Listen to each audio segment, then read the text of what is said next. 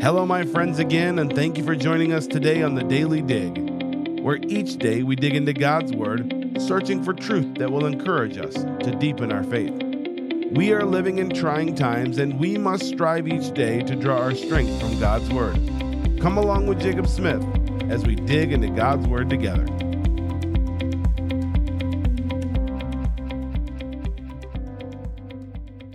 And welcome to another episode of The Daily Dig. I'm so glad that you've joined us. We are excited about today as we are jumping into a new passage. We are seeing a little bit of a transition in ministry for Christ. In Luke chapter four, verse thirty-eight, it says, "And he arose out of the synagogue and entered into Simon's house. And Simon's wife's mother was taken with a great fever, and they besought him for her. And he stood over her and rebuked the fever, and it left her. And immediately she arose and ministered unto them.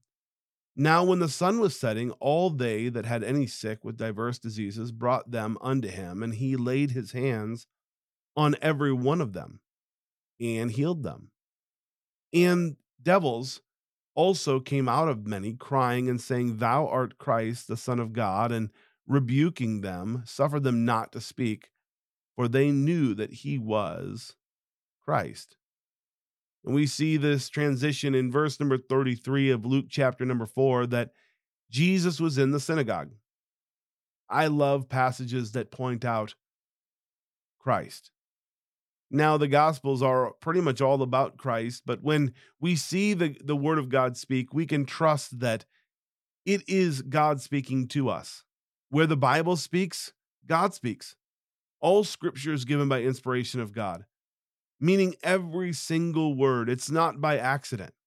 And so in verse number thirty-three, we see where uh, the synagogue is mentioned and how Christ is ministering in the synagogue. We see how this unclean devil uh, cried out with a loud voice, and in Christ delivered this man. He demonstrated great power over the devils. He demonstrated great power over Uh, sickness now, as we see in verse number thirty-eight through forty-two. One thing that we see here is that it says he arose out of the synagogue. He's transitioning from uh, public ministry there in the synagogue to private ministry. He's now entering into someone's home, Simon's home or Peter's home. Simon's wife or uh, Peter's wife's mother, so Peter's mother-in-law. She was sick with a great fever, it says. Luke, in his attention to detail, he gives us this adjective of a great fever. It was a great one, or it was a very high fever. It was a bad fever. It was one that put her in such a way that she could not speak for herself. When we see that, it says, and they besought him or besought Christ for her. They went to Christ and they said, we, we need help. Jesus, we need help. You've demonstrated power over these devils. You've demonstrated that your word carries great authority. And he stood over her and rebuked the fever, and it left.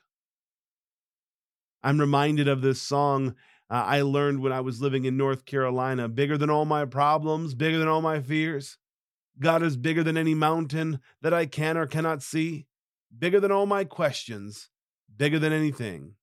God is bigger than any mountain that I can or cannot see. Christ has demonstrated that he has power.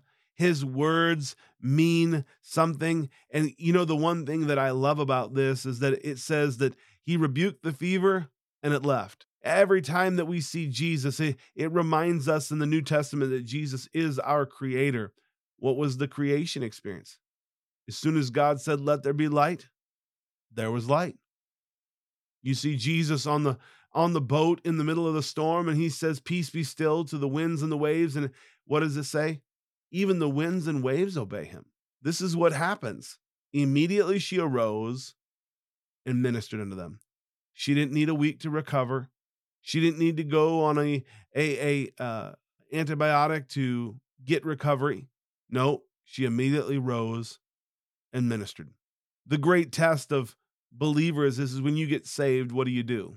You weren't saved to sit, soak, and sour and sit in the pew. My friend, could I challenge you that if God has delivered you, if God has saved you, you should find a place of service in your church. We see this with Peter's mother-in-law. As soon as she was delivered from her bondage, delivered from her sickness, she immediately arose and found a place to minister. She ministered unto them. And this led to another uh, a domino falling, if you will, in verse number forty. The sun was setting, and all they that had any sick with diverse diseases brought them unto him, and he said he laid hands on them, every one of them, it says, and healed them. Now, some context to go along with this, that if they were at the synagogue, that was the Sabbath day.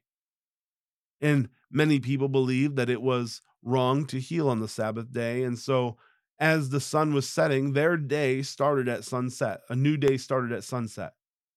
And so many people believe that as they were waiting for that sunset, when they heard that, that Jesus had healed Peter's mother-in-law, now here comes a whole, a whole litany of people to heal.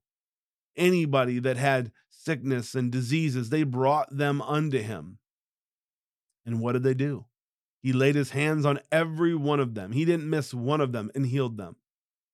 My friend, did you know that if you take someone to Jesus, he can meet their need? Whether they are, are beaten down by the, the, the problems of life, or maybe they are, are stuck in the, the, the bondage of addiction, whatever the case may be, Jesus can meet the need. Jesus is enough. I can't help but think about these spiritual victories that that Peter and, and all these people were seeing as they were seeing this great victory. I'm reminded of a phrase that I was taught years ago. You know, new levels, new devils. Every time that we see a spiritual victory, there on the other side, we are sure to see a new satanic attack. We are sure to be un- under attack. If you aren't under attack, there's a good sign that you're probably not doing anything for God. And we see that Jesus Christ was uh, always experiencing these victories. And on the backside, here's another trial. Here's another thing. And so he, he experiences this victory. He sees Peter's mother-in-law healed. And now on the backside, we see more coming. And he laid his hands on every one of them and healed them. Jesus Christ is sufficient for whatever you need.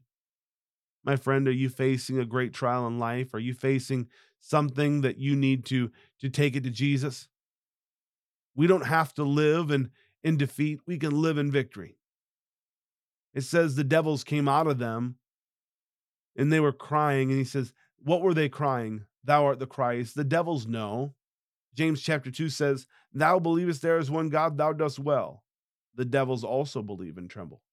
They knew who Jesus was.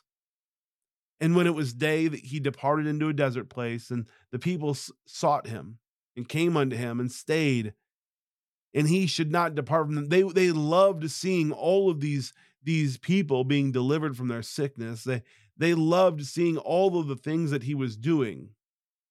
And this is what Jesus said. He said, I must preach the kingdom of God. The kingdom of God is comprised up of people that are saved. So anybody who's ever been saved, that is what the kingdom of God is.